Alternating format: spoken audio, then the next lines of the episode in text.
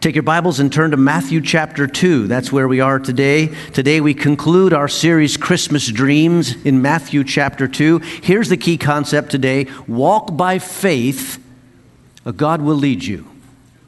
Walk by faith. Matthew chapter 2. And as you're finding Matthew 2, it strikes me that we all have favorite Christmas stories about how blessings come from unexpected places and unexpected ways. Maybe it's Scrooge, who is visited by ghosts of all things, and through those visitations, he comes out of his selfishness and lives a generously joyful life. Or maybe one of your favorite stories is Rudolph who goes from outcast among the reindeer to hero on a foggy Christmas Eve. There's a true story that comes from Claymont, Delaware in 2018. It actually started way back in 1993. And a newspaper photographer was having a slow news day, and he noticed a wild fir tree pushing its way through a crack in the pavement on the side of one of the roads there. And someone had come along and decorated this scraggly little tree, just like kind of Charlie Brown's Christmas tree. Can you picture that? Somebody decorated the tree just like that. And, and this little shrub, now he took a picture of that little shrub and he put it in the newspaper and they titled it The Christmas Weed. Well, that would have been that Christmas weed, a little bit of a you know a, a underdog in a sense, making its way through the pavement and so forth. That would have been that, except for the fact that the Delaware Department of Transportation decided that that tiny little fir tree decorated on the side of the road was a hazard and it needed to be removed. Well, word got out along that portion of Delaware there, and there was an outcry that people needed to protect the Christmas weed. Now, eventually, that it was removed from the pavement there. But over the years, every year, a new tree appears at that spot. In fact, a fable has been written, a short little, a short little booklet that's sold in the local stores called The History of the Christmas Weed. And as a matter of fact, they have a festival in honor of the Christmas weed every year in this portion of Delaware. So the organizer of the festival says this about it. He says, This little tree represents Claymont. We are not pretty, but we are plucky and we are resilient and we keep coming back, just like this tree. The Christmas underdog wins again. And I say that because we've been following the, the, the, travels of Mary and Joseph and little Jesus. And Mary and Joseph in the Christmas story certainly look like underdogs, don't they? But they triumph as they follow God. And here we're looking at the dreams uh, that Matthew records in his telling of the story. Matthew's the only one who focuses really in on these dreams, this series of dreams. There's five of them altogether. Four of them uh, are dreamed by Joseph, and then one by the Magi. The first dream of Joseph, an angel appeared to him and told him that he should go ahead and wed Mary, and the child within her was the Savior. The second dream of Joseph warned him to not stay where they were, which was Bethlehem, and, and rather travel to Egypt to escape the danger that was found in King Herod and his murderous plots. Today, we're considering the last two dream reports that Matthew tells us about dreams of Joseph. And the first one comes to him while they're still living in Egypt. So let's follow along. Verse 19 is where we start. Uh, you follow as I, I read. It says this After Herod died, an angel of the Lord appeared in a dream to Joseph in Egypt and said, Get up, take the child and his mother, and go to the land of Israel, for those who were trying to take the child's life are dead. So he got up, took the child and his mother, and went to the land of Israel. As I said, Joseph dreams that dream while the family is living in Egypt. We don't know how long the family lived in Egypt, but we don't have to think about really a very long period of time. But in Egypt, as we mentioned last week, there was a sizable population of Jews, and for the duration, whatever the duration was that they lived in Egypt, it's possible that they stayed with relatives or stayed with friends. But while they're there, remarkable developments happen back home in Israel. Herod the Great, the hateful tyrant who's been on the throne for 33 years, he's di- he has died. And when he dies, his kingdom is divided in three parts. And, and Rome allows his sons, the remaining sons who are alive, he's killed some of them, but the remaining sons are able to rule in his place. But they have to divide the kingdom. And so it's divided up in three. In the far north, his son Philip rules from 4 BC, which is the year that Herod the Great dies, all the way to 34 AD. And the portions of the land that he rules are what we would call today southern Syria, very most northern section of, of Galilee, the Golan Heights, and that area there. And what's notable about Philip's rule is that Philip actually ruled over quite a few Gentile cities and so he, he saw, oversaw those cities, and one of those cities he remade while he ru- was ruling, and that was a city who was dedicated to the worship of the god Pan, the Greek god Pan. It's, a, it's part of the Greek pantheon of gods. Pan is the god who has a human head, a human torso, and legs of a goat.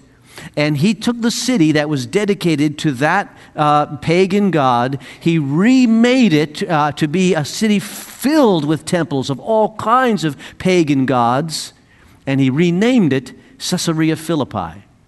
And that northernmost city, very influenced by the Gentiles, is where Jesus takes his disciples. And in Matthew chapter 16, asks them the question as they walk along this row of impressive pagan temples that people are using to worship these false gods. And Jesus turns to the disciples and say, Who do you say that I am? That takes place in Caesarea Philippi in the north, Philip's section. Now, another son, Antipas, also Herod's the great, Herod the great son, ruled over the majority of Galilee, and he ruled till to AD 39. And so Herod Antipas is the Herod that Jesus refers to most often in, in the Gospels as he mentions Herod. It's Antipas because Antipas is uh, the Herod of the area where Jesus does most of his ministry. And then in the south, around Jerusalem and Bethlehem, in the capital area, there was a third son named Archelaus. Now, contrasted with his brothers, who had, a, had long and fruitful rule, Archelaus ruled for less than 10 years. Like I said, he ruled the capital area. But he was a man who was so cruel and so bloodthirsty so prideful and so egotistic that in a short time he had alienated everyone around him, so much so that the Jews and the Samaritans banded together and went to Rome to plead that he be removed from office. Now, think about it. How bad do you have to be that the Samaritans and the Jews can finally agree that you're the problem? They went all the way to Rome and they asked for him to be deposed. And in 6 AD, AD 6, he was deposed and he was banished. But from there on, Rome made a decision. They said, We're not going to put a Jew in charge of the capital area anymore. Rather, we will directly rule that area and we'll station a Roman governor there to govern that most significant of locations, particularly Jerusalem. And the, the governor that you know about was the fifth one, Pontius Pilate. So they changed the way that they ruled this area. Now, Joseph is told in a dream that he's not, they, the dream undoubtedly doesn't explain all these details, but he's told the main headline Herod is dead, and it's safe to return to Israel once again. And we see here that the initial intention of Mary and Joseph as they begin to go back to Israel, the initial intention was that they would return to Bethlehem. Because, again, we don't have to think that they were in Egypt really long time. And I think they have the idea as they're heading back to Israel, heading back to Bethlehem, well, well maybe that small house is still vacant. And maybe we can start up the shop again, and maybe we can get the business going, and, and uh, we can start our life over again. They weren't in Egypt for a long time, but however long it was, God had protected them, God had guided them. And so in verse 21, we see that when that dream comes, they get right to it. Verse 21 So he got up, took the child and his mother, and went to the land of Israel. Once again, we see in Joseph this immediate obedience. just immediately saying yes to God's directions. One author says this delayed obedience is disobedience. I think Joseph would have agreed with that. Delayed obedience is disobedi- disobedience. There's no hesitation, there's no complaint. There's nothing like, what? Move again? Really? Relocate again? It is clear to Joseph that these angelic dreams that he is having are directed by God, and they are accurate and they're helpful. And by them, they are being protected. So it is not questioned at all when another dream comes and he's told to return to Israel. And so they head off, and they head off to Bethlehem with the intention of picking up their life where they left off. But along the way, Joseph has a second dream. Matthew chapter 2, verse 22. But when he heard that Archelaus was reigning in Judea in place of his father Herod, he was afraid to go there. Having been warned in a dream, he withdrew to the district of Galilee and he went and lived in a town called Nazareth. So was fulfilled what was said through the prophets he will be called a Nazarene. One historian writes about Archelaus, and he describes him this way He shared all of his father's negative qualities while lacking his abilities. In other words, Archelaus was a thug.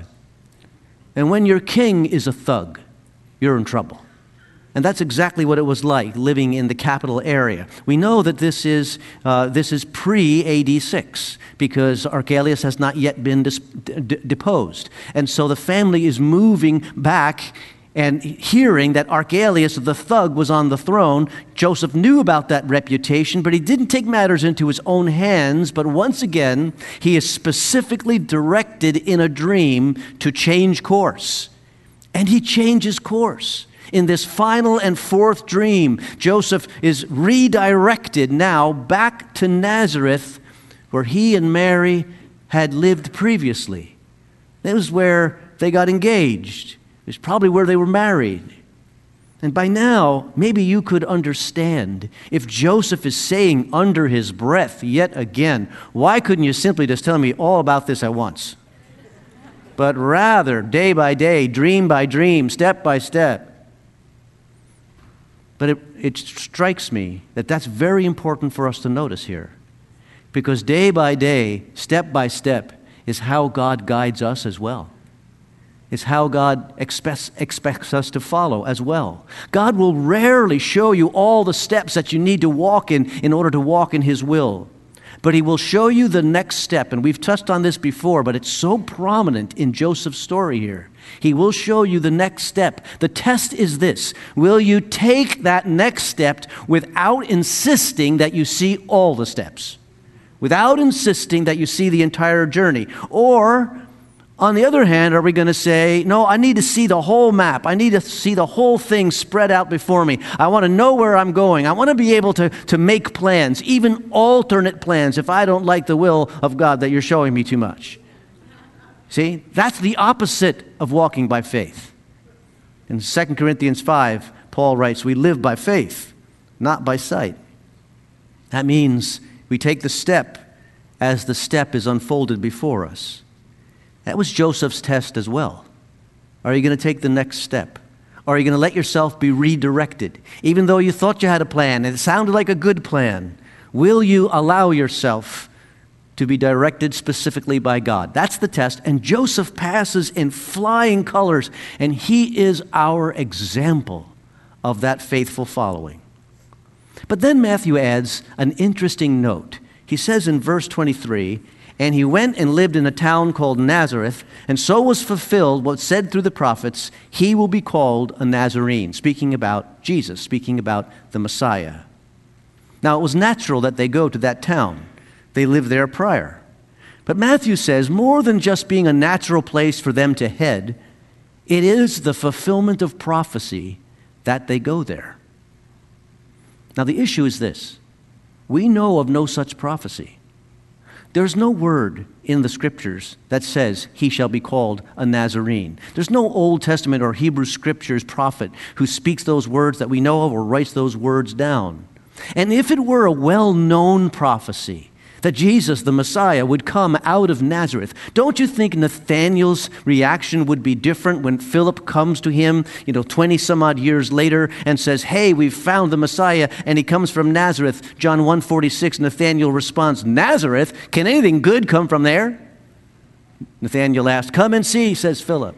In other words, there was no expectation on Nathanael's part that Nazareth was the place. In fact, if the prophecy had been clear and if the prophecy had been well known, well spread, you'd think that his response would have been finally, we've been waiting and watching Nazareth all these years. But the prophecy, is not well known, the prophecy is not well spread. And here's something it reminds us that the Bible doesn't tell us everything about everything but it tells us what we need as God has revealed it to us.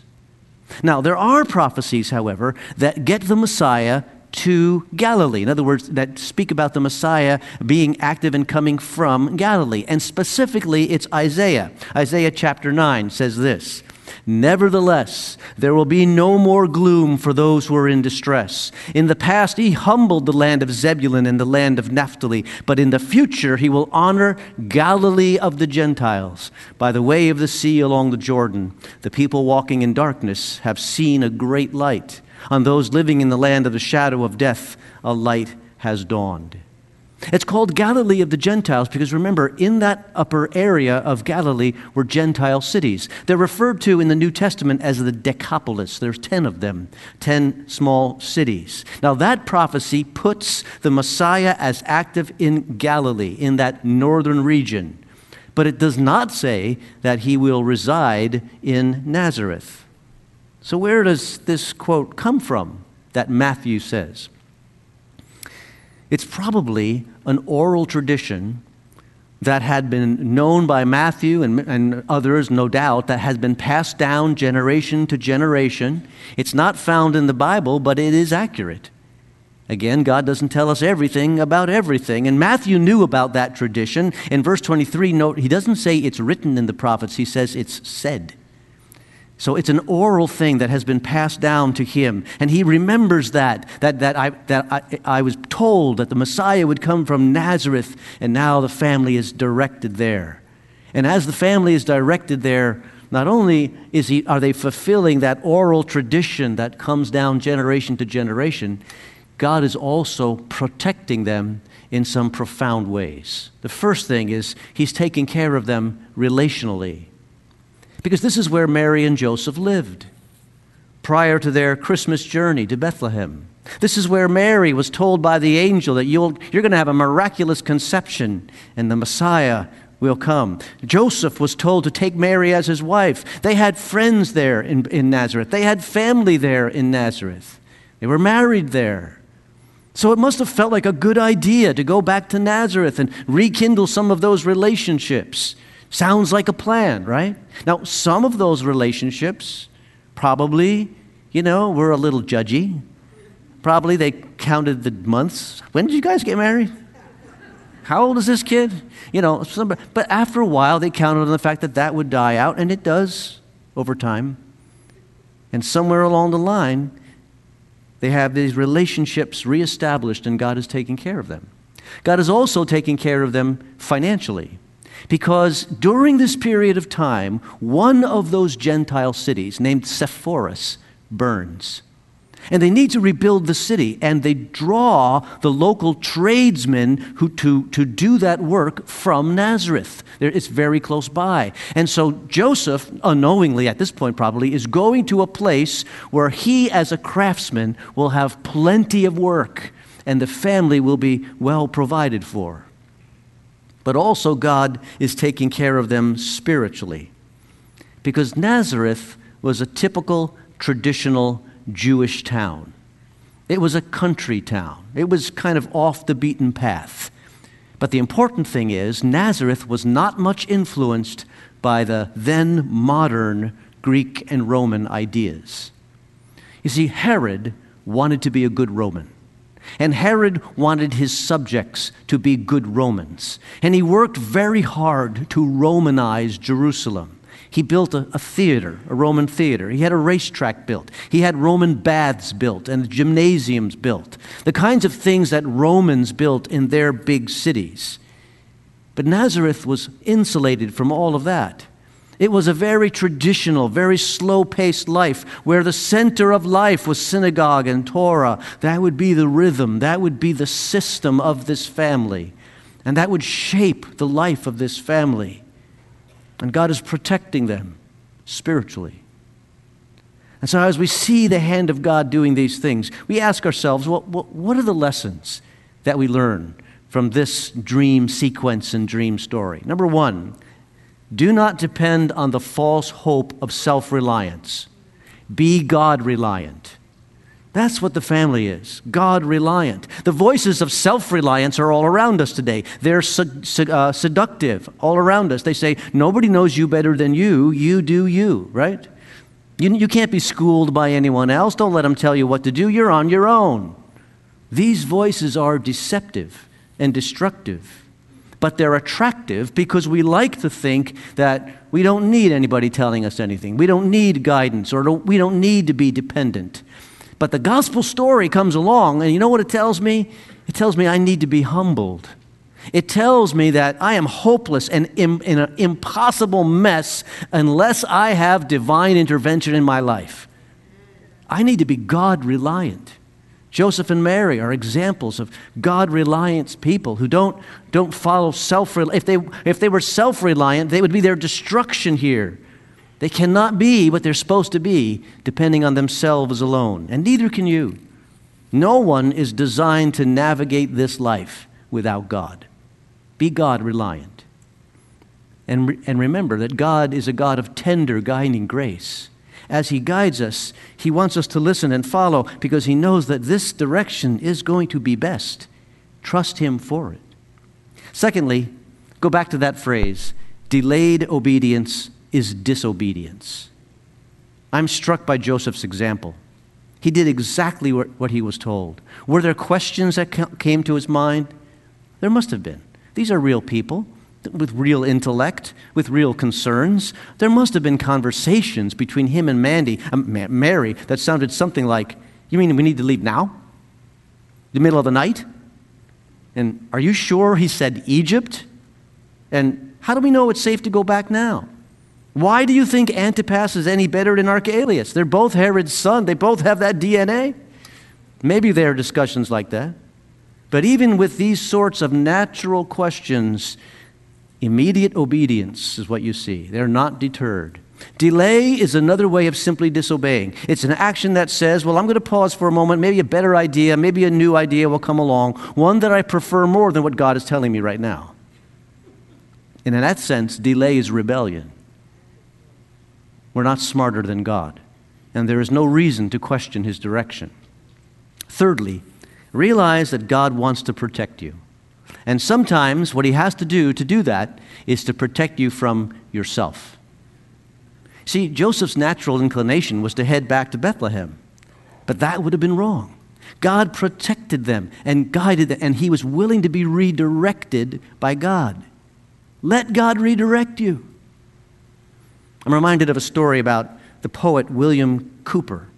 Many of his poems have been turned into hymns over the years. He was a Christian man. He lived in the 1700s, but he struggled his whole life with anxiety and depression. So much so that regularly he had to battle against his own feeling of needing to, to end his life. Many times over the course of his life, he felt suicidal, but one time in particularly, he acted on it. He decided to commit suicide by throwing himself into the Thames River in London. This is in the 1700s. And so he hailed a cab, which at that time was a horse and buggy, hansom cab, and he told the driver to take him to the river. And the driver started out, but a thick uh, bed of fog descended over the city. And remember, there were no electric lights back then, and they couldn't find their way through the dim uh, streets of London. And they went on and on, and the driver getting more and more lost. And finally, after some time of travel, the driver said, Sir, I'm going to have to ask you to leave the cab. I can't see where, my, where I'm going, and I don't want to be responsible for you. And so William Cowper got out of the cab, and he looked over, and he was directly in front of his house. They had just been going in circles the whole time, right? And he turned to talk to the cab, and the cab was already gone in the midst of the fog. And he went inside, and as he reflected on all of that, as God has kept him from killing himself, he wrote a poem called Light Shining Out of Darkness. That poem was adapted in our hymn book as the hymn His Way. But it's from that poem that we get that famous phrase God works in mysterious ways, his wonders to perform. That's the line that William Cowper is famous for. God works in mysterious ways, his wonders to perform. Joseph can say that. You can say that. And you can depend on that. God works in mysterious ways. We won't always have it all figured out but He is performing wonders for you. Let's pray together. Lord Jesus, we thank you that even when we don't see the end from the beginning, we can trust that you do. We thank you that you have a will and a way, that you want to guide us. So, Lord, we pray that we are faithfully following. Battle, help us to battle against pride. Help us to be surrendered before you. And Lord, we pray that your wonderful love will direct our lives. We rejoice in all that we have in you. In Jesus' name, amen. The team